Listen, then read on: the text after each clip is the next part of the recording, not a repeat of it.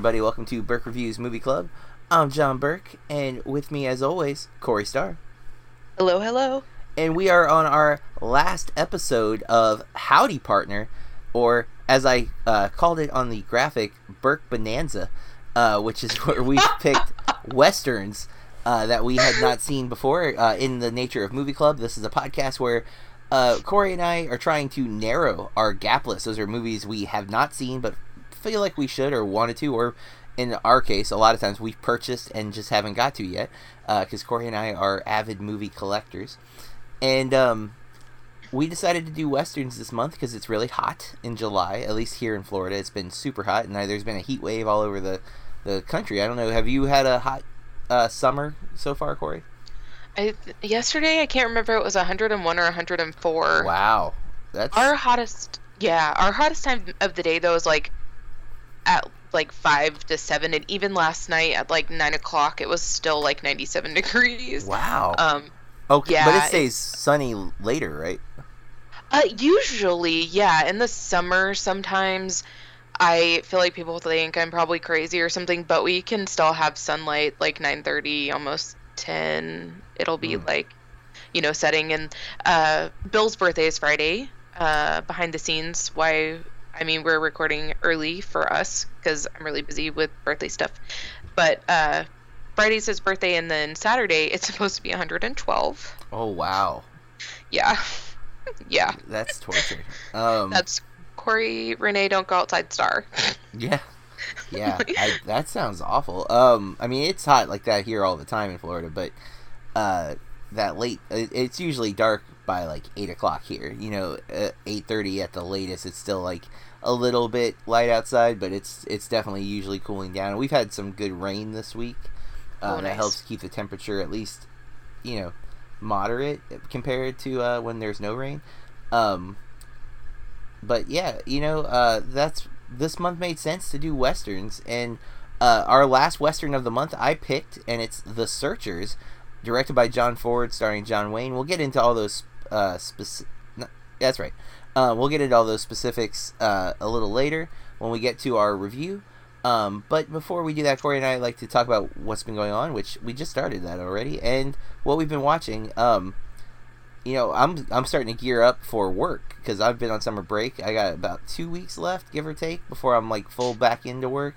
Um, I actually had to go to work today to uh, to meet with my boss um, for some side projects I'm going to be doing, um, as I often do, like uh, printing posters and um, I'm a, a, couple of different committees that I help with, and uh, I design our agenda and stuff. I have a I have a diverse skill set, so I get used in a lot of different places. Um, which is great. It's, it makes you know makes me a valuable asset to our, our school, as I can do a lot of different things instead of having to hire multiple people to do those things. So, um, that's kind of been my week is just like starting to get ready for like normal work. So like playtime is starting to be less, and I'm having to do some lesson planning and stuff like that. So it's it's been less fun than I've had because I've been I meant to do more of that throughout the summer, and then I was just like, yeah, I'll keep putting it off. Um, I'm pretty well, prepared, but you know, I feel like it's gone so fast. It does. It goes by really, really quick. Um, you know, and uh, same thing with money. You know, I have a, a I have three fillings next week, and Ooh. my daughter has two, I think. So like, and we're having them done at like basically the same time, and it, it's a lot all at once. And I I feel mm-hmm. like I've been paying so I, I didn't have insurance as a kid because my mom's job was like she was a bartender there was no benefits um, and then she didn't work for most of my adult like not adult life but like teenage to adult life when i became independent um, and so i never had insurance. So my like i had major teeth problems which i got most of fixed two years ago. Um, but i now i still have some stuff. But I am also now trying as a, a, dad to not let my daughter go through what I went through, so I'm making sure her teeth are being you know kept up well ahead of time. But um, I do I, I feel like insurance is such a scam because oh yeah. I've barely used it and I've paid for it way longer than I've used it. And I understand like you don't get to carry it over or whatever, but like my the amount they're paying versus what I have to pay feels like why am I even paying for the insurance? Like if I had been putting yeah. that money aside for a year, I feel like it wouldn't it would be better Um, and I guess the goal is that you hit your deductible and then you get a bunch of additional work done, I guess, or something like that, right? Is that how that works? Like once you hit your deductible, you don't have to pay anymore. Well, but then I mean, I don't know about you guys, but my dental has a cap on it each year. So yes, because I've also had to have extensive dental work done, and I just had to get a crown done last week, and it was still a shit ton of money. Like yeah, and that's Yeah. like I think half of my benefit for the year. Of course, my cleanings and stuff don't come out of that, but still. I don't I don't get how any of the insurance works. There's so many things. And as a teacher, I'm going to say this. We as teachers need to be allowed to teach life skills more cuz these are things that I've not learned um and until until now, I mean, I'm 36 now, so I I should have learned some of this stuff years ago, but uh, because of fear of dental work, I avoided it, and so now I'm learning it, and it is a nightmare um, because I don't get paid a whole lot as a teacher. So you know, it, it's uh, it's a struggle, and it uh, you know just have to accept the fact that um, I assume our debt, our financial debt, does not follow us into the grave. So you know, it's just gonna have to be Yeah. whatever it is. Um, I'm trying my best, but you know, there's only so much uh, stuff you can do. But I think Uh, you're doing great. yeah, thanks. Uh, you know, but so the teeth stuff, I'm I'm a little dreading, um, and I am I'm spending a little more money because I'm I'm a baby and I am paying for the not the nitrous. Uh, uh, it just makes me think of skeleton twins. yeah, I, I just I can't I can't like just have it done. Um, I know there's a lot of I'm people gonna who are just to Taylor. yeah. She's not having the nitrous. Um, I know. That's a okay. Yeah, yeah. Oh, okay. but yeah, um, so we'll see how that goes. Uh, but um, we are uh, recording a little early, which is throwing me off too. By the way, like I, I, I kept thinking we already recorded this episode. Like I'm like we've already got the searchers. Oh wait, was I supposed to watch a movie? I'm like no. Wait, we haven't talked about the searchers yet. So um, I was like all day today, just like flabbergasted. But um, have is there anything else going on before we get into what we've been watching that you want to mention? Um, no, just thanks for. I'm also seeing uh, Nathaniel Rateliff on Thursday. I'm really excited. Is that a musician? Yeah, God, I love them. I think that's going to be a party. I'm also Oh. realizing that I'm feeling a little old, but um, that was so we have birthday stuff for Bill tomorrow and Friday. So thanks for recording early. Oh yeah, yep. My birthday is coming up in a few weeks, um, August seventh. So uh, I'm not excited, but it's funny because like I feel like the last couple of years my birthday just kind of came and went, and it was like no, not a big ta-da. Although I, I will say one of my coworkers, uh, most of my life, my birthday was during the summer, like when I was in school and as a teacher. Like so, my my birthday's not around, you know, my friends at school, nor is it around my coworkers and I think it was last year. It might have been the year before. It was like the first time I had to work on my birthday, and one of my uh, good friends that is a coworker brought me um, cinnamon rolls, like for my birthday. Like they home like it's our culinary teacher, so she's like really really good at cooking anyways. But like she made me like homemade cinnamon rolls, and it was amazing.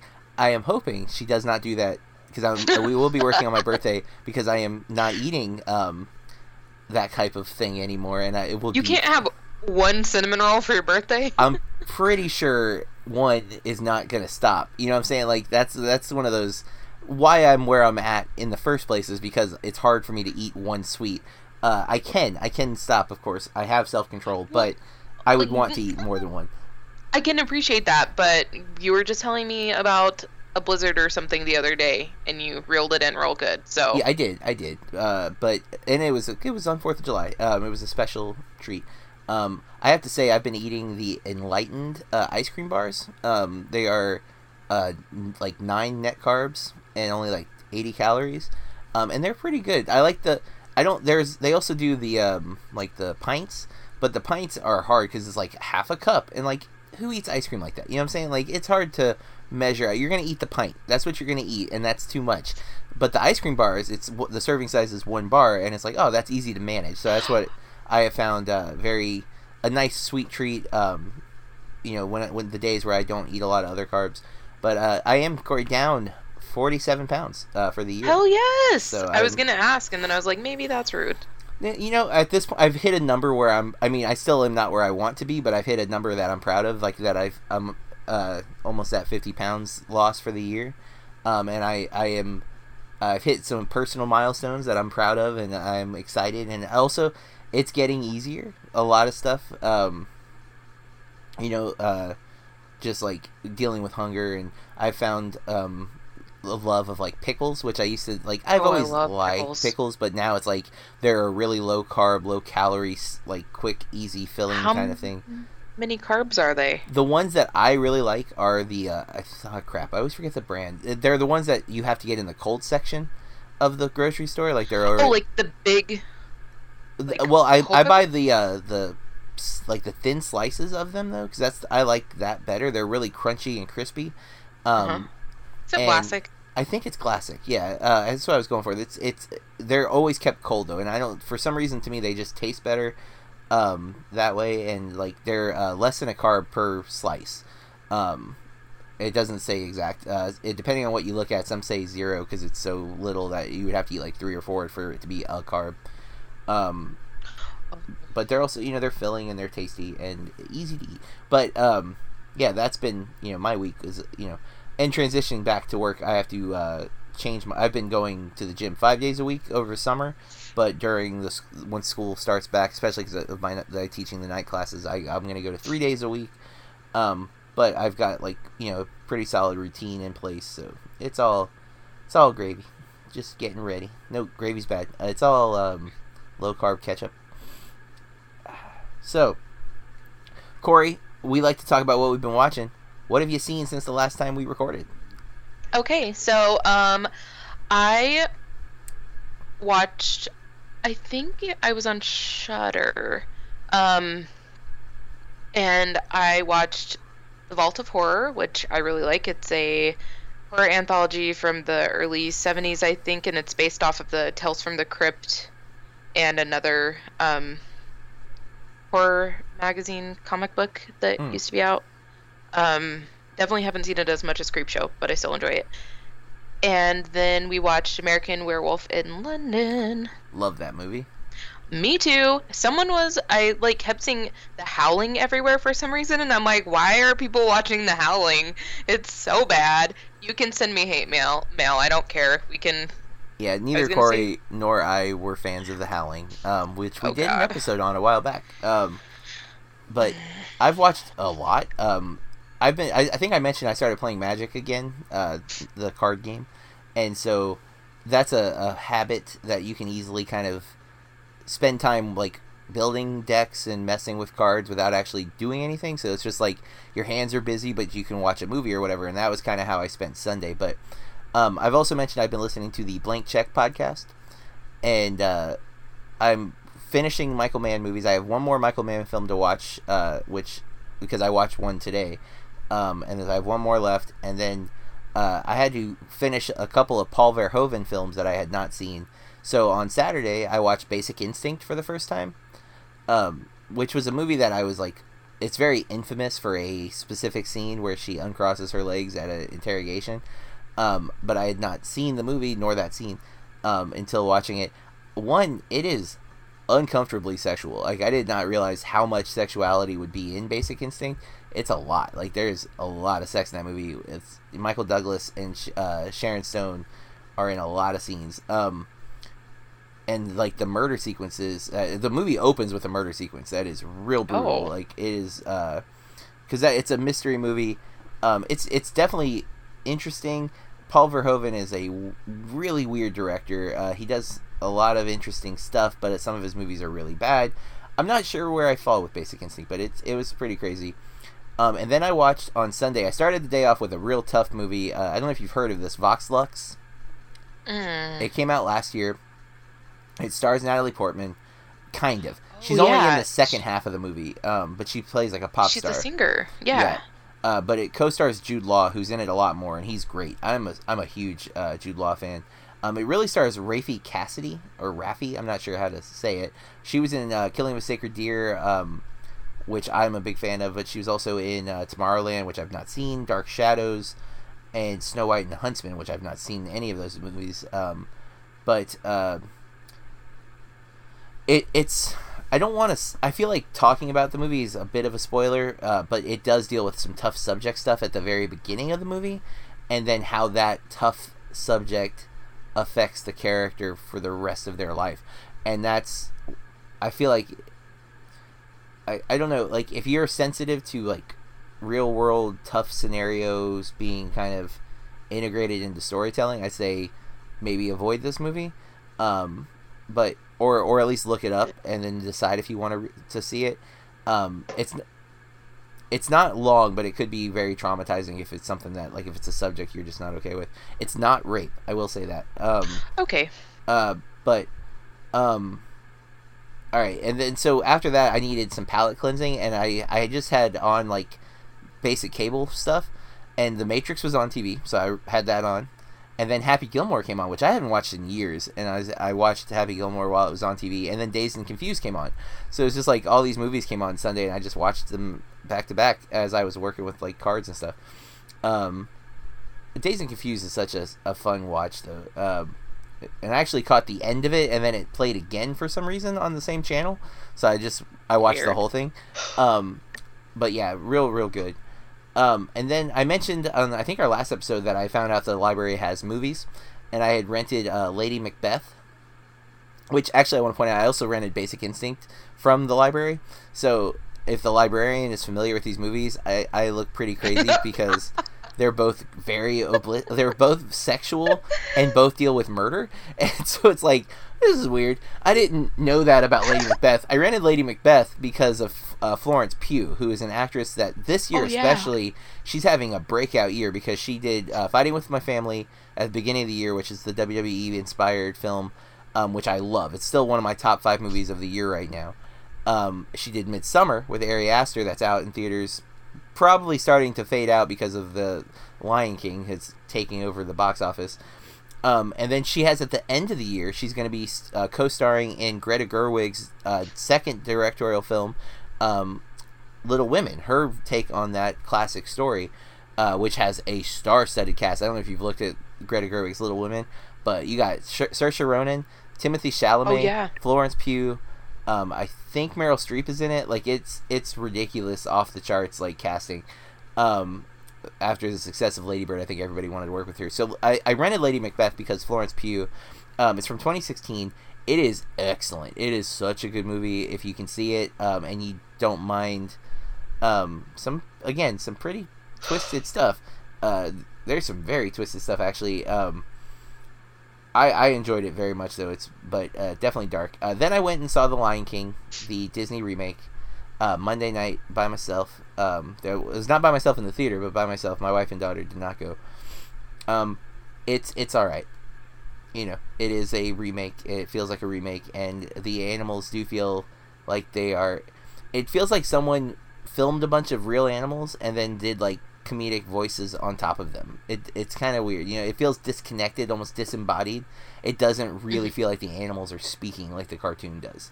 Um, yeah, so uh, you know that's what a lot of the critics are saying, and uh, my review will be up uh, by the time you hear this. Um, so go to BurkeReviews.com and check that out. And the last movie that I watched, Corey, today, it took me uh, three different sittings because of uh, things getting in the way today. But I watched uh, Michael Mann's Public Enemies from 2009. Uh, that's about the real life uh, cr- uh, criminals of the 30s John Dillinger, Babyface Nelson, and one more whose name I will forget. Um, but also FBI agents Melvin Purvis and Billy Crudup playing J. Edgar Hoover. Um, and your boy Giovanni Ribisi's in like two scenes. Uh, it, it's it's pretty good. Uh, there's some there's some stuff I don't love about it. There's some stuff I like about it. Um, it's not my favorite Michael Mann film by any means, but it was a story that I wasn't super familiar with. Um, and I thought I thought Depp was pretty solid. You know, Depp's always a curveball. I thought in this film he was good. I mean, I like Christian Bale a lot. I think he's a great actor. So, um, overall, yeah, watched a lot. Uh, it's been a busy couple of days with just movies on. Um, I've been, I have been like with the movies that I'm not planning on doing a formal review though. I have allowed myself to kind of throw them on in the background while I do other stuff. Uh, Public Enemies was one of those. I had it on while I was working. I was doing other things. Um, although the end of the movie did pull me in enough where I like stopped doing other stuff and just watched the movie. Um, mm like Vox Lux, I really I was going to review, and then I was doing other stuff, and I, I don't feel like I watched it enough to review, and I don't know that I want to rewatch it. Um, but Lady Macbeth, I ended up getting like sucked into, and that I I did write a review on that one because it's really good. Um, all right, that's what we've been watching.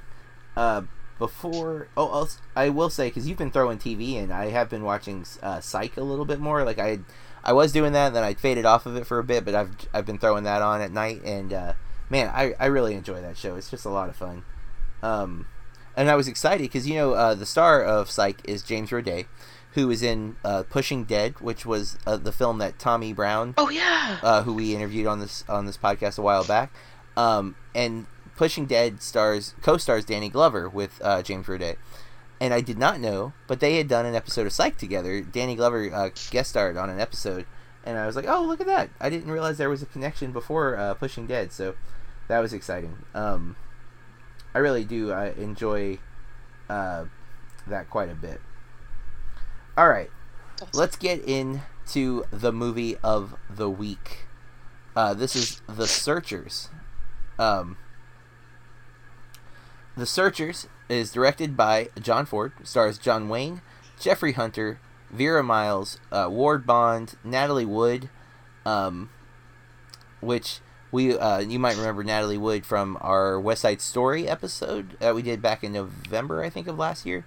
Um, and of course, she is uh, infamous for the uh, she went missing on a boat with Christopher Walken and another guy, um, and it's debated if she was murdered or not. Um, you know, kind of a iconic story in Hollywood, the Natalie Wood story. Um, so this film, The Searchers, uh, is on the AFI Top 100 list, and one of the reasons why I chose it. Uh, it's also a, a, beloved film by many of today's best directors. Um, like they cite this as a film that they they think is like one of the best films ever made. They cite it as a, a, source of inspiration. They've all done their kind of take on it. And when I say they, I'm referring to like Martin Scorsese, Steven Spielberg, uh, George Lucas. Um, uh, basically, if the director came up in the 70s, uh, this this was a movie that greatly inspired them. So, in, in many cases, they're even willing to uh, accredit this for maybe being the inspiration to become filmmakers. Um, I watched a three minute video of Martin Scorsese talking about why this movie is so important to him that it's available on YouTube. Uh, and I did that partly because of. Uh, I, I've not seen any John Wayne westerns before this one. Have you? I've never seen a whole one. Okay. I, I can't remember if it was my papa. So, fun fact my dad changed his name, but my dad was named after John Wayne. Oh. So my nanny and my papa were big fans. So I've seen like bits and pieces, but never interested to sit and watch a whole thing. Well, and I I grew up uh, not liking westerns. Like I, I had no interest in in the western genre as a kid. Um, I think the closest thing to a western, uh, there would be two things: the the Back to Future Three, which is a film that I love. Um, although it used to be my least favorite, it is now I think it is my I don't think it's my favorite, but I think it's the one I like to watch the most. Um, mm-hmm. Because it is it is such a, a it's clearly uh, Robert Zemeckis wanting to make a western, and um, uh, but as a kid I liked F Troop. I used to watch reruns on Nick at Night like all the time of like all the old shows, and that was one that I found really funny, and not technically a western, but it had a western vibe to it.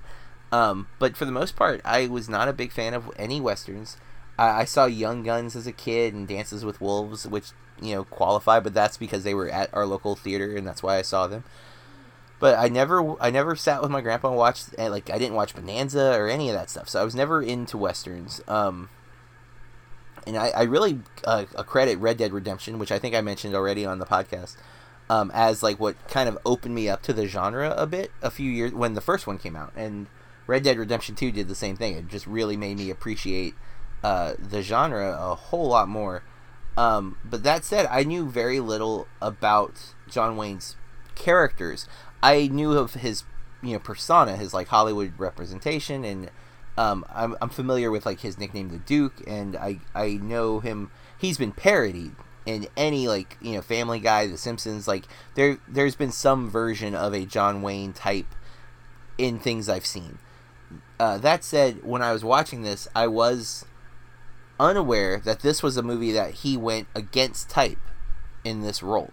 This is a non John Wayne type of character, which I did not know until after watching the movie, and I do think that affected my enjoyment of the film because um, I, he's a jerk. Like I don't like Ethan at all. Um, John Wayne plays the character Ethan Edwards, uh, and he's racist. And uh, one of the things Martin Scorsese, uh, actually, Martin's uh, apparently his take on the Searchers is Taxi Driver. Um, he thinks uh, De Niro's character in Taxi Driver is Travis Bickle is um, like Ethan. Uh, he wears his racism on his sleeve, and he does what he thinks is right, despite what others might think. And there is even a, a similar plot. You know, he's his goal is to rescue Jodie Foster's character um, from the uh, quote unquote native tribe, which would be like the pimps that are whoring her out in Taxi Driver even though she doesn't want to be rescued. And then you kind of get that same idea here um, in the Searcher. So it's it was weird. Like I would never have thought Taxi Driver and the Searchers, but when it's laid out like that, it's like, oh yeah, okay, it's very obvious that that's the case. But um, I also want to give credit to. Uh, um, oh, I forgot the name of the podcast. There's a podcast that I don't regularly listen to, but um, there have been specific episodes that I've gone to. Uh, they are looking at the AFI Top 100 um, movies. Like that's what the whole podcast is, unspooled. Um, and uh, I went. Uh, it's it's Paul Scheer and Amy Nicholson. Um, they they did this the Searchers a few months ago, and I went and listened to that episode after watching the movie to kind of hear their take on it and um. Uh, because it is it's such a highly rated film. It's on the top 100 list. It's a 90 four on Metacritic with only 15 uh, reviews though, because again this movie's from 1956, and uh, has an 8.0 IMDb user score with 73,000 submissions. So this is a movie that's beloved, and I didn't dislike it, but I definitely I much rather watch Shane again. Like if I had to pick uh, which one to watch again, I'm watching Shane. I loved Shane. I didn't love this movie. Uh, what was your take on it, Corey? Um, I love that you went for more traditional westerns. Um, I didn't love it either. I didn't hate it, but there were some things that kind of were off-putting. Um, and it does have to do with the racism and I don't know. I guess that I haven't ever really listened to John Wayne talk though, and I love his voice. And mm-hmm. did he ever move into music? Because I could hear him singing like some really good old country music. I, I feel like he might have done one or two um, musicals. Now, I I really want to watch his version of True Grit because I am such a huge yes! fan of the Coens. Mm-hmm. Um, so I am curious because he's playing. Well, Jeff Bridges is playing his character Rooster Cogburn from True Grit, and I'm just like, wow, I can't imagine John Wayne playing that guy. So I'm curious if it's like a completely different character in in that version, um, or at least not as big of an alcoholic. Maybe I don't know, but um, oh, there's even a movie just called Rooster Cogburn from 1975. It's just based on the character from True Grit. Well, that's interesting. Okay, he's definitely a drunk because in the picture on the poster he's falling down drunk. Um, but yeah, I, I uh, oh, good call. Um, I really, really, really don't know enough about John Wayne. Um, and I, I he's an actor who I I feel like it's hard for me to like invest in because he is such a genre actor. Like all of his movies are going to be westerns. And while I appreciate westerns, I still don't want to watch so many, and so many of them are problematic because they are going to uh, depict Native Americans in ways that are are no longer culturally acceptable, and it shouldn't have ever been, but they definitely were, or at least because that was the staple.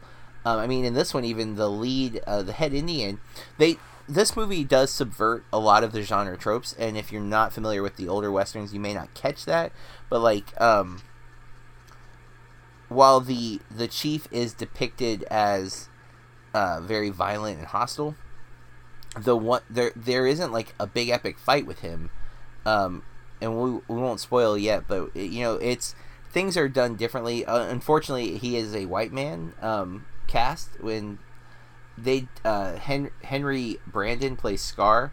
Um, and my understanding is he is a white actor. Um, uh, yeah, I'm sorry. He's not only white, he's German born. Um, so, you know, not not Native American in any way. Um, and so, you know, that's never good when you when you have that. Now, again, at the time period, it was very common for white actors to play roles that were not white. Um, and often those were depicted as extremely racist. Scar a little bit, I think, especially because of the. Uh, I think a lot of times what we when we think of Native Americans or what was used to be called Indians, we have a very Hollywood version of what an Indian would look like.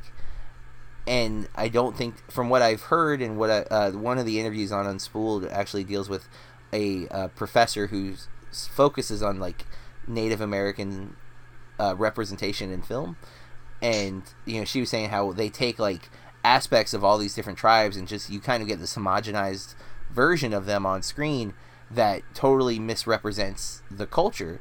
Um, and so you have like the big feathery headdress, which only certain tribes wore, um, and things like that. So, uh, and one thing that I found really weird about this movie because there is these extremes, like you know, there's uh, nothing is on screen because of the time period, but there is a, an implied rape. Uh, um, I felt like more than just one. Like yeah, yeah, very much so. Yes, you are correct. More than one murder. Um, again, most of this is off screen, but nonetheless, uh, it's it's these very dark tones, and and then revenge is the driving force of this movie. Like that is what propels them to quote unquote search for uh, Debbie, and when you think of those things. But there's these weird like comedic relief elements in the film, and a couple of them like don't play well. Like there's even like weird musical like cues that feel like yeah. a sitcom or something, and it's like, wow, why is that in this movie? And that's what I find so interesting that it's so beloved is because there are while there's amazing like cinematography and there is it's it's great oh, performances, oh, um, but there's so many things that are like problematic that it's especially when I look at Shane and compare it to this film, I just I can I think Shane holds up really well, and this one does not feel like it it does in those uh, cultural ways. I, again, it's a gorgeous film. There's some really awesome shots in this. The the last shot is amazing, um, but that doesn't you know help me deal with the, the subject matter or how the subject matter is handled. Um, there like for example uh, martin Pawley is one of the characters played by jeffrey hunter.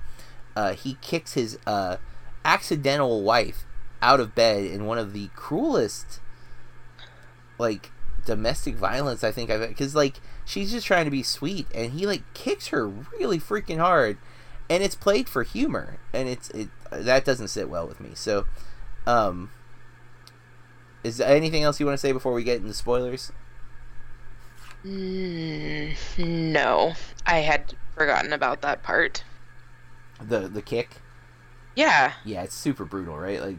Yeah, I, I had to actually rewind it to make sure that I wasn't crazy because she goes rolling down a hill. Yeah, real like far, like almost off frame too. Like she rolls out yeah. of frame.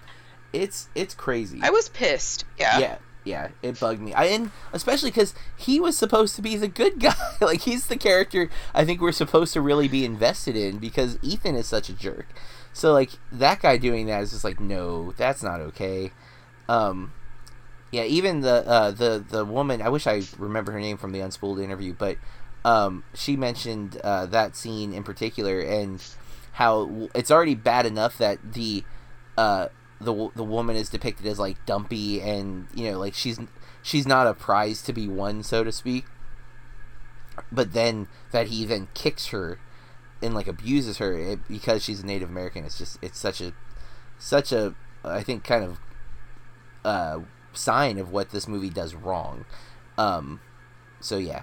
But let's uh with that listeners that's our um unspoiled review or at least we we kind of dance around some spoilers there but Usually it's a little safer, but this is a pretty old movie and a classic movie at that. Um, but at this point, we like to talk about whatever we want. So, Corey. Guys, from here on out, we are going to talk about the searchers in great detail. You've been warned. You know, um, we're gonna we're getting ready to announce our next month episode, and this is going a little behind the scenes. But remember when we were talking before we started recording, and I said there was a movie I thought of but couldn't remember. I'm pretty yes. sure that was it. I'm pretty sure that was the one that I thought of. yes. And um, luckily, because again, because I just watched The Searchers, and I was like, oh, I really need to watch that one. Oh, that would be really good on the list. So, duh. And but, I feel like I had thought about that too, and then just is it? I feel like it has to be easy to get a hold of because. Yeah, yeah, it, it's it's a. Uh, it, it'll be easy. We'll we'll announce that at the end of this episode, listeners. So if you're curious what we're talking about, don't worry, it's coming soon. But, um, all right, so the last shot. Let's just. I'm gonna jump to the end for a second. Um, he he returns uh, Debbie, um, kind of forcefully. Apparently, the ending was originally going to be different, and the ending that was described on Unspooled um, sounded much more interesting. I think, but here. Uh, Debbie has been the the MacGuffin for the whole film. They're trying to rescue her. So much time has passed like I don't know if like it's not the movie doesn't do a oh. great job of telling us how long we're on this journey. Well, it's been at least five years because yes. at one point uh, Martin says, "Is he going to kill us about Scar?" And he's like, "Well, he better. We've been working for this for five years or something yeah. like that." Well, and Debbie's like eight or nine when we meet her at the beginning of the movie, and she's like fifteen. According to IMDb, uh, Natalie Wood plays Debbie at fifteen. So somewhere between seven, well, let's say five to eight years or so pass um, in this film, and it, there's no real indication. Like the seasons change a couple of times, uh, but even that seems a little random, and especially because um, they're supposed to be in Texas, and at some point it's like a blizzard, like which Texas does get snow on occasion, but not to my knowledge the level of snow we see in this movie. like it is way like it's it's clearly not a real Texas. This is like a fantasy Texas, which is fine. Uh, you know, movies don't have to represent reality in all cases, obviously. Um, but uh, I, so they they get to Debbie. It looks like Ethan is going to kill her because he feels like she has become um, what he hates. He, yeah, he hates Native Americans. Um, we, we there's some hints uh, as to why he hates Native Americans, like throughout the film. Like um, the funeral sequence, one of the tombstones says like, uh, I think it's supposed to be Ethan's mother, like there because it's his brother's land, and um, it says like killed by Comanches or something like that.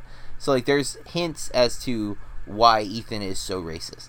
Um, also, the implication is that he is he's a killer first, um, and that's what he knows, uh, which is similar to Shane. Like Shane has that aspect um, he is a killer. and He doesn't view himself as anything else, and why he has to leave at the end of the movie is because he can't be a part of civilized society. Um, there's no place for murderers in civilization, and um, I think this movie has a similar mindset because when he returns Debbie, they take her in. Uh, it looks like um, Laurie and uh, which Laurie Vera Miles is one of my favorite characters in this movie. Um, Martin and Laurie are going to end up together, which I don't think is good for Laurie because Martin's a dummy also. Um, Doesn't look like she has a lot of prospects, so she can just be a spinster. Yeah, which is that's because Charlie was also awful. Uh, some of the accents in this movie, by the way, are just so I, over the top. Like, yeah, I have no idea what they were trying to depict. Yeah, um, but uh, Laurie and Martin early on are really funny. The scene where he's taking a bath and she gives him so much crap about being embarrassed is so great. Um, I, I love that scene. She she's my favorite part of this movie for sure. Um, but that last shot uh, I keep kind of building to is John Wayne framed in the doorway and then the door closing. You know, he's not even. We don't even see him right off into the sunset. We're we're closing the door on Ethan. It's like literal. Um, this he's out of their lives after this. He's done this thing. He's he's impacted their lives whether whether for better or worse we won't know but you know we can make some you know inferences based on what's happened in the film and that that shot it's a gorgeous shot. It's a really great ending to the film. Um and yeah it, you know there's there's a lot of problems in this movie. I don't even really know what i want to say about this Even- movie. even like um the way that they kept referring to um oh my god debbie as the white girl white girl white girl white girl. Mhm. it just seemed very i don't i don't know um oh. No other way to describe her but white girl i mean yeah because they're you know speaking to people that maybe have seen her um i would like to know what the original ending was supposed to be i'm intrigued I will try to Google that uh, momentarily if we can, you know, uh, get a conversation going here. But um, there's so many little moments. Like we we don't usually go plot point by plot point. I don't want to with this particular film because it is kind of all over the place. There's like some messed up stuff though. Let's start with just like Ethan's racism in general. Um, just him seeing Martin, because Martin's got like a tan. And I think even how Martin's dressed, he doesn't like his shirt isn't tucked in. He's got the belt, so it looks more Native American than it does like everybody else. And uh, he clearly doesn't like Martin. Um, and he makes a couple of comments that seems to imply that he's uh, mixed race, although Oh. he's not in real He- life. oh. but- Oh yeah, in the movie he says that he's one eighth. I believe he Yeah. says Comanche. I believe and then the rest is Welsh and Irish, I believe. Um. Yeah. I don't. mm. um, And even when like when their house is his brother's house is like raided and burned down and all of that, I felt like they were implying that his sister-in-law was raped and murdered because he told Martin not to go in there. He doesn't want to see that. Yeah, most likely.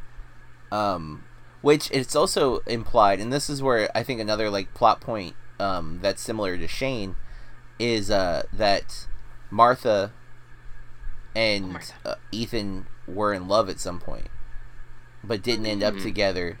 Because like if you there's little things that They're very does, affectionate. yeah, and even like she like stares at him and the way she takes his coat.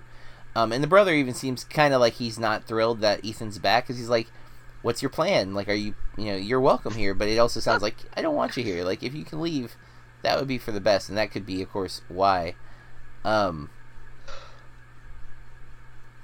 but uh, so there's that racism right away, and then um, when they find the dead Indian, the dead Comanche Indian, um, like buried under the rock, which we don't see again because this is the 50s, so they a lot of the the dead bodies and stuff are all off screen. Um, in this case, it's just framed correctly where we can't see what they're looking at. But John Wayne shoots the eyes out of the already dead Native American, and then tells us he did that so that based on their belief system, that that per that now dead person will not be able to ascend to the afterlife because he can't see. And that's messed up because that's like you're not just wanting to kill them you're Well- you're wanting to ruin their own like their afterlife like you know like that's wow okay um And well, there's another part um, when he's with the is it the commander, the Reverend, who's also like over. yeah yeah yeah who's um, the know. same actor who plays uh the cop in um it's a wonderful life Oh, yeah um i can't think of the it's bert i believe is the cop in wonderful life because ernie's the taxi driver which is the original bert and ernie and that's an important thing to note okay. Uh, Well, they're at there. I think it might have been the first shootout with the Native Americans, and they're um, the Native Americans are like rushing at them across that river, and they're shooting at them, shooting at them, Mhm. shooting at them, and then he's trying to shoot them even as they're picking up their dead or injured. yeah and yeah the commander's like, let them take their people, and he's like, no. yeah I mean, well no and- mercy. and later in the movie he shoots um a couple of people in the back and that becomes he gets like a warrant for that um and that becomes a big you know again a hero would never shoot somebody in the back. They would you know if they were running away they'd let them run away. And he does not do that because he is not a hero. He is an anti-hero. And uh, many of the the directors that i mentioned earlier a, a kind of attribute Ethan as the first ever anti-hero, um, at least in film, and I I can't think of one before that. So it's definitely a possibility that this is, sets up an archetype for what is now a staple, right? Like the anti-hero is a major part. I mean, look at Deadpool. Um, being a major anti-hero you know he kills he does things wrong he curses he swears uh, which is the same thing but you know he is he's vulgar and yet he is deemed a hero quote unquote by many but he's clearly not, and that's um, obviously Travis Bickle would be uh, argued as an anti-hero.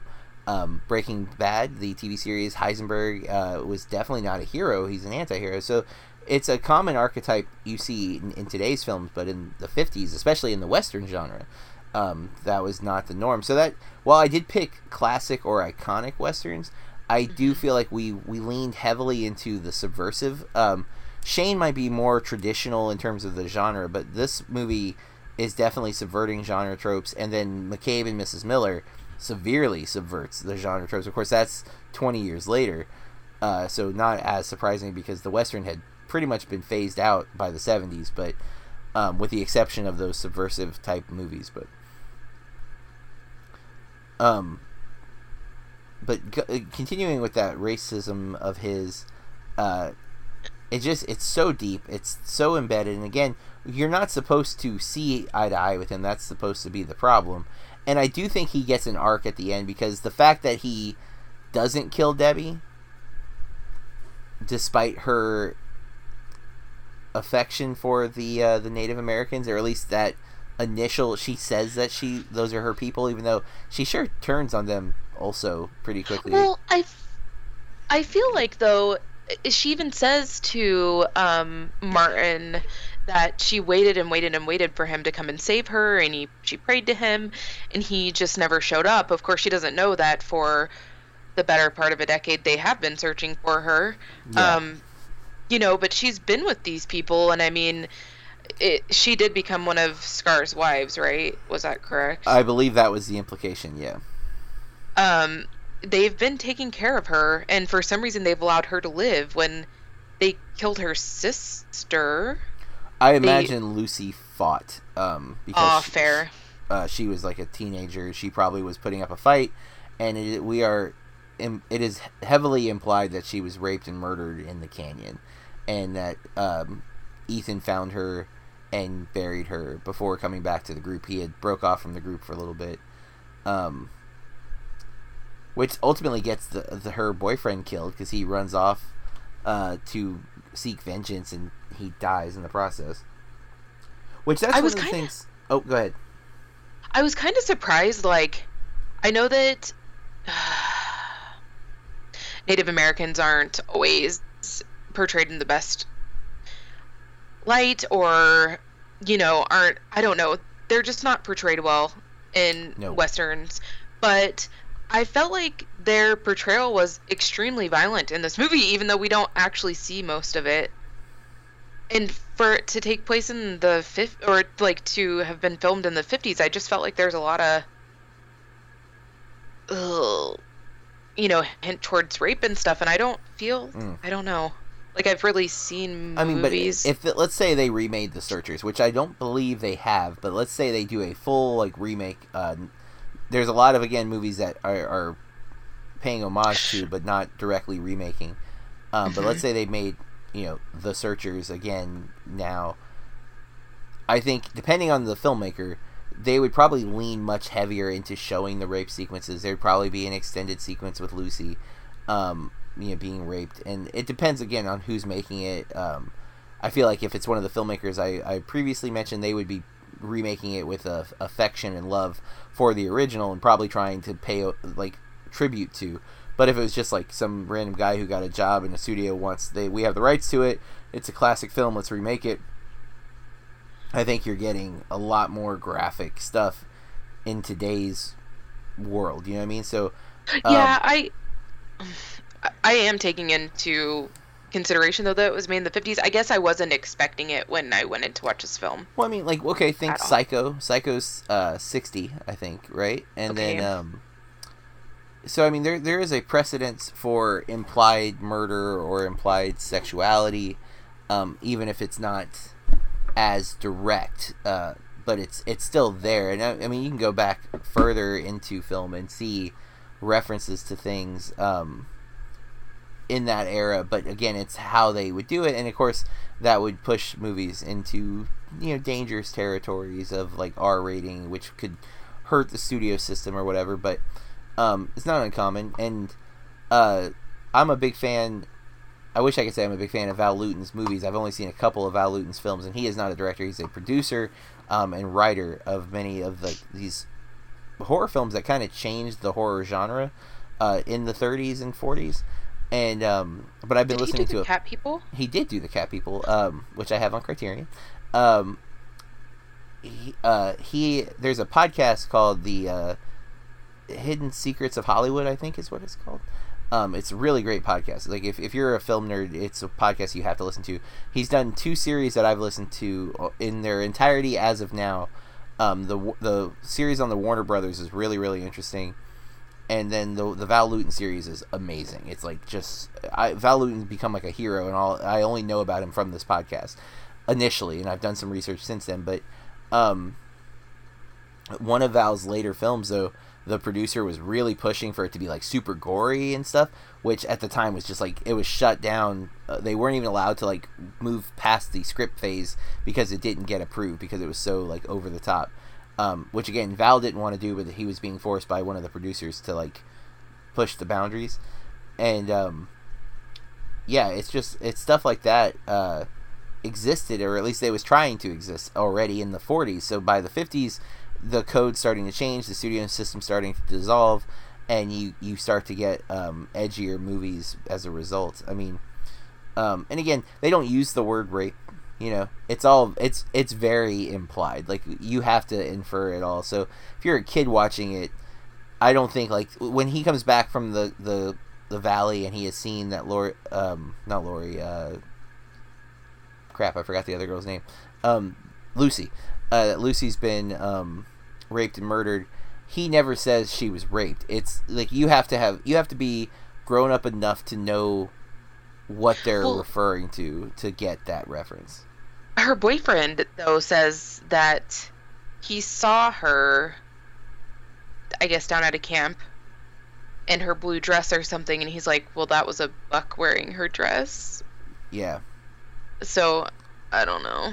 But again, like that yeah. doesn't mean that that doesn't mean anything yeah yeah because it, it could uh, but it could also be we know that their house was raided so it could be that that dress was you know what i'm saying like if you're a kid i think there's a lot of other ways to interpret that it's not blatant like, yeah th- they raped and killed her or they you know i think the the way that even rape is implied i think he says something about like her innocence or something like that like is in in question or something around the, along those lines and it's um you know, I, again, I think we get it, but I don't think like a younger person would get it. So that's where that balance is. Um, and I'm just imagining like Debbie. I feel like they wouldn't have like taken that off, you know, taken that away from her sight. I, you know what I mean? Like maybe to keep her. Oh yeah, you keep her away from yeah. Um, and, and that's like it's debatable on a lot of things because just like in modern society, um, just because somebody did something horrific doesn't mean the whole tribe would have approved either. You know what I mean? Like yeah. Um and that's uh, you know so like we don't know what happened um the fact that they do take care of Debbie uh, there's a lot of things that you could kind of call into question I think in results to that. And so um yeah, it, it there's some tough stuff in this film and it's it's hard to enjoy because like I don't take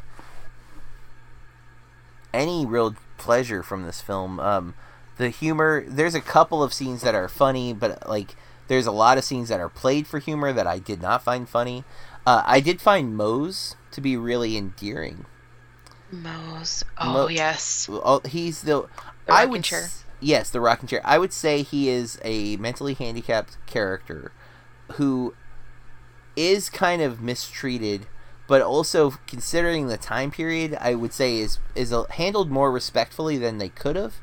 Um, which isn't saying much, mind you. Like I'm I'm really reaching to like give this film like, hey, you were a little more woke. Benefit of the th- yeah. doubt, I mean. um, but he is still mistreated, and like they they clearly like look down on him. But I found him to be very endearing, and um, I like that at the end he's sitting in the rocking chair, like he got the rocking chair that he'd been you know so uh, so desiring from the moment we met him, and he helps a lot. Um, even though he is again almost killed at one point, but I um did feel like the most natural humor in the movie did come from Laurie. hmm Laurie's like the Um, most real character in the movie. Like she's I almost the most functional. I love when she and Martin are going back and forth, and he's like, "Well, I guess it's about time we start going steady."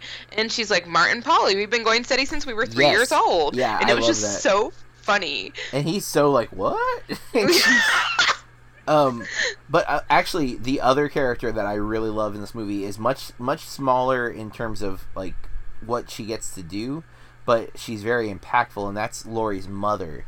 And i want to find the actress's name. Um miss jorgensen is played by olive carey uh who is a, a i think a real life oh she's a we're told she was a school teacher in the movie but i think she was something in real life as well, not just an actress. Um, she's in a lot of movies though, but um, she says she has like my favorite line in the movie that I actually I rarely like type quotes, but I was so like just oh wow that's so powerful. Um, I'm trying to find where I typed it, but uh, there's a moment where Ethan's out there, um, the husband who has a Swedish accent, I think, um, is talking, and he says something about uh, this country could be great or something along those lines. Mhm. And where is it? Where is it? Where is it? Where is it? Okay, here it is. Um, she says, and I hope this may be off by a word or two, but this is um, Texicans. She calls them Texicans, which I thought was really interesting. But Texicans ain't nothing but a man on a limb. One day this country is going to be um, a, fi- a fine, good place to be, but maybe this country needs our bones in the ground. And it's just, she's so wise. And um, it's just, oh man, I, I love that line. That was uh, such a cool line in a movie that's kind of doesn't have a lot of great dialogue. Like a lot of the dialogue is very matter of fact and um, real cheesy. Ethan says that'll be the day like three times, and it's just like okay. Um, I'm gonna kill you. That'll be the day. yeah, it's like okay, all right then, I guess so. Um, Challenge accepted. yeah, challenge accepted. Um, I'm scrolling through the quotes on IMDb to see if if someone typed it up maybe a better because like I didn't pause and like rewind. I just wrote it like as she said it.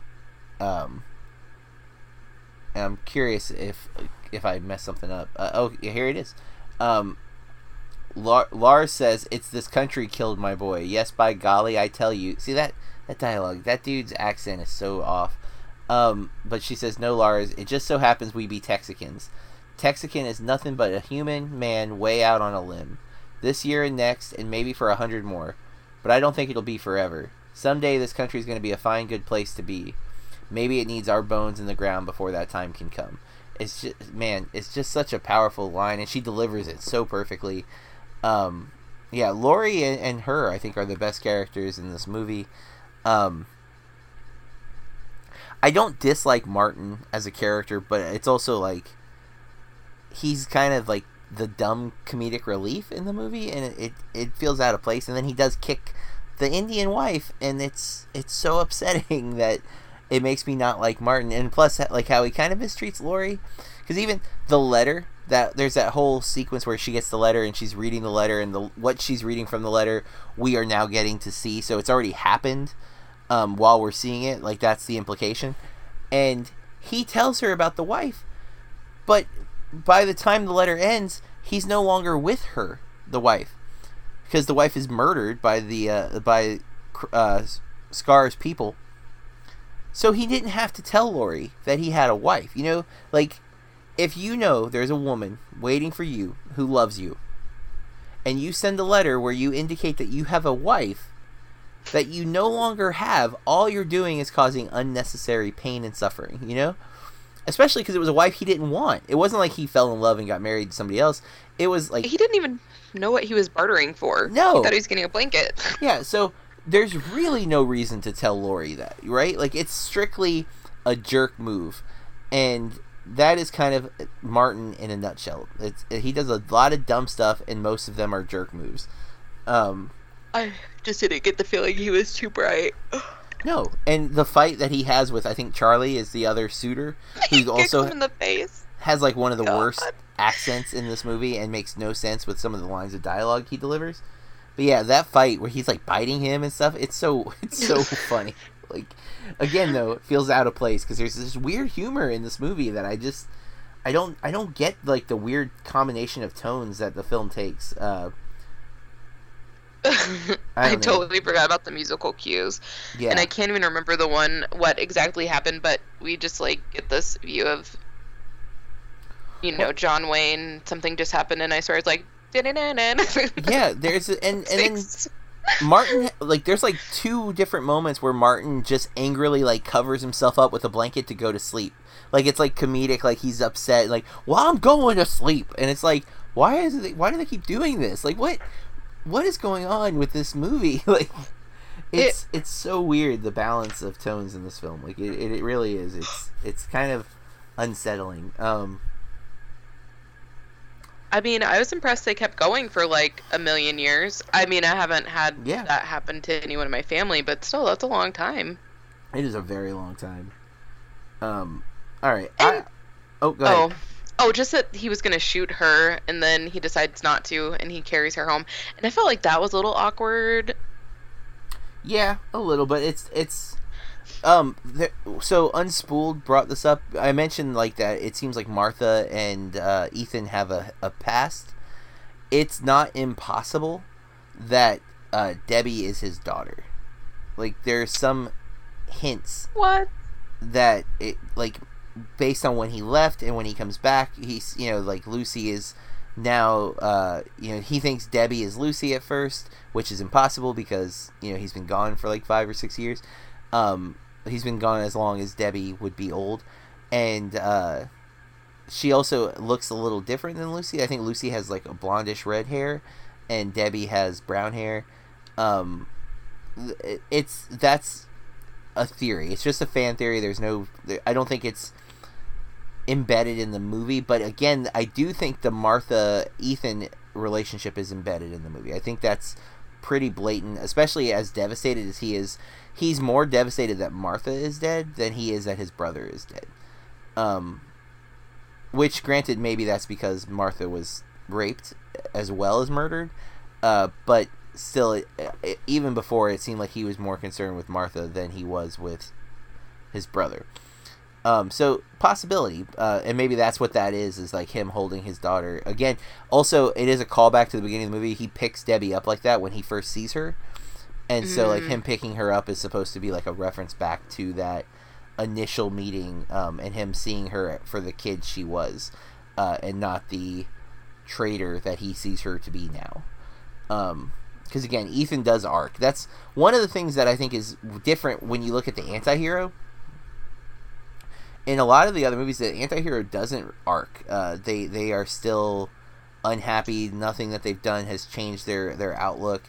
I feel like Ethan not killing Debbie is a, a major character change, um, or at least a a uh, weakness in the armor. You know, he's got this like chiseled armor of like I don't care, I don't love, and him not killing Debbie shows that that's not true.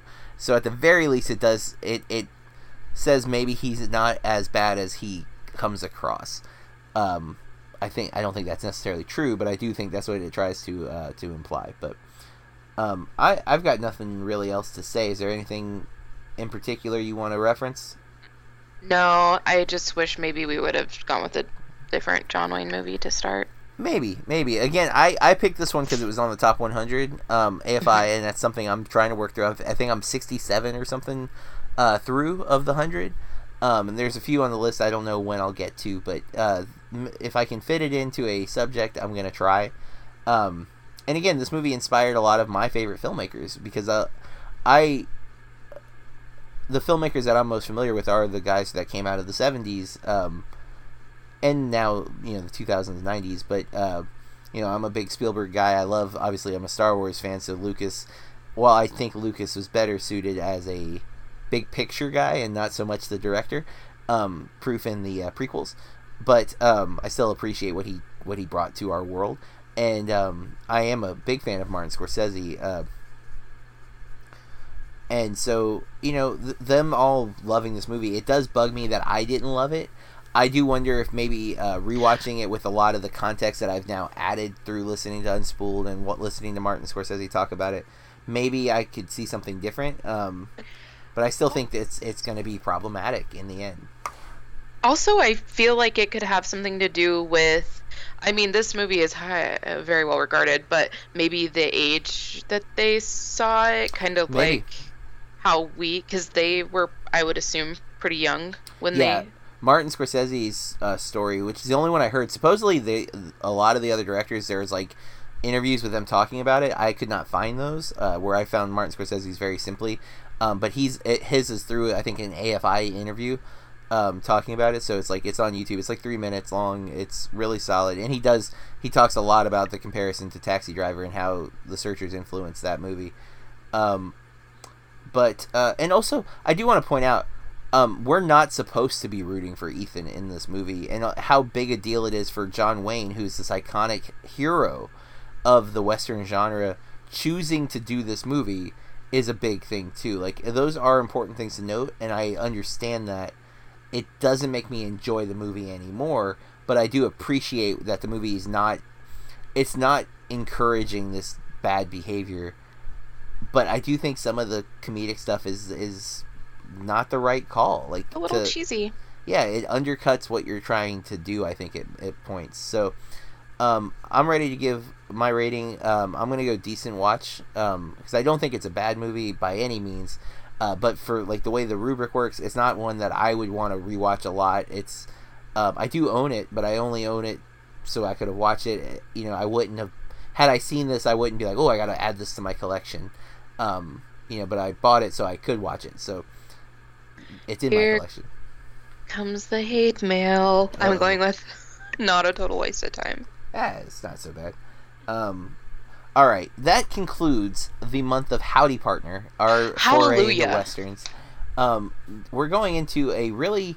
I, I wanted to get a little interesting with our next two months, so I'm going to go ahead and say what the two months topics are. We won't list the uh, September movies yet, but I do want to say what the topic is because they're connected. The month of August, we're going to be watching originals. These are movies that we've seen the remake of, but not the original film that inspired it. Um, and so this was a harder list to choose because we had to first figure out what movies had uh, we seen that w- had a original to inspire them, um, and then choose those originals, assuming we had not seen them. Which that was where a lot of the problems were. Is a lot of times when I find out that I've seen a remake, I will look, I will seek out the original, um, and that's the case for this month. So Corey got to pick first, and Corey and I are both big fans of John Carpenter's The Thing. So we're gonna be watching The Thing from Another World, uh, which is a, a 1950 something film, um, for our next episode. Uh, it is available to get digitally. It's not free on anything, I don't believe, but it is uh, easy to rent or buy on I think almost every platform. Like if you're an Amazon person or iTunes person, you can get a hold of the the thing from another world, uh, directed by uh, oh I didn't realize it was double directed. Uh, Christian Nigby, N- Nibby, Nibby, no idea how to say that. But Howard Hawks, which is who I've always heard attached to this, but it says uncredited as director, so I guess he's listed as a producer on the poster. Um, the poster uh, really emphasizes the words "the thing" and then "from another world" are very small, like almost a subtitle. Uh, stars Kenneth Tobey, Margaret Sheridan, James Arness, Robert Cornwaith, wait, Douglas Spencer, James Young, Dewey Martin. Nobody I'm super familiar with. Um, but this is a horror sci-fi film that would later inspire John Carpenter's The Thing, which again, Corey and I are both a big fan of. We've never seen this one. Um, the rest of the month, we will be watching Infernal Affairs. Uh, do you know what movie that inspired, Corey? No.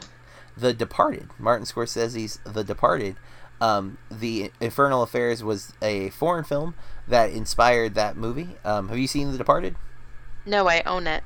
Really? That's one you should check out. Um, you could do it uh, for the remake month now that you're going to see the original. Oh my god!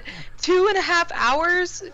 oh, I broke Corey's rules. Um, no. for uh, Corey's uh, second pick for the month, she gets three this month um, of August.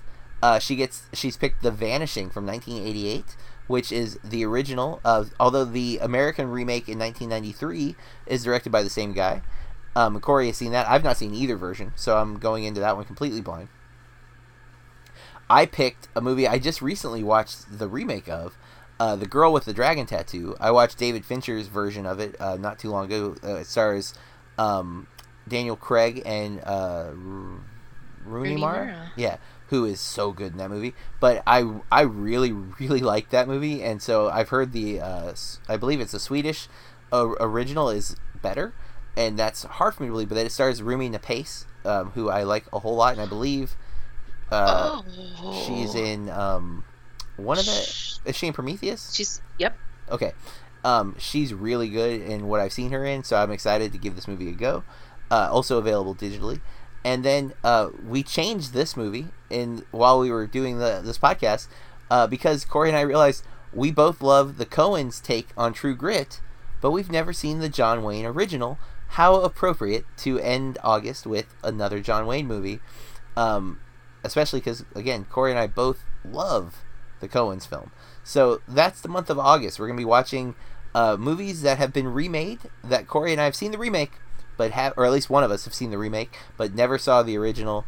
Um, I've not seen any of the movies that we're watching in August. I've seen all of the uh, the remakes except for The Vanishing. That's the only one. I might try to squeeze that in if I can find it somewhere.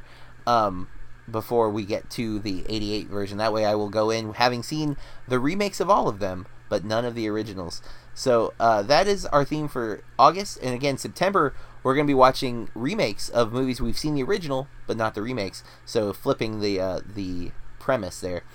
Um, looking forward to that opportunity and what we're going to do next month.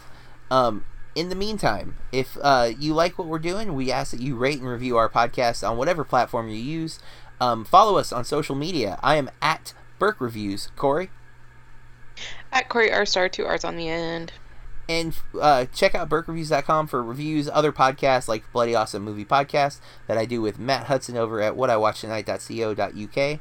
Um, and the podcast I do with him on his site, uh, Movie Astrology. And, you know, we're looking to really push uh, BAMP, Bloody Awesome, a little more uh, with some micro episodes coming out in between our month long episodes.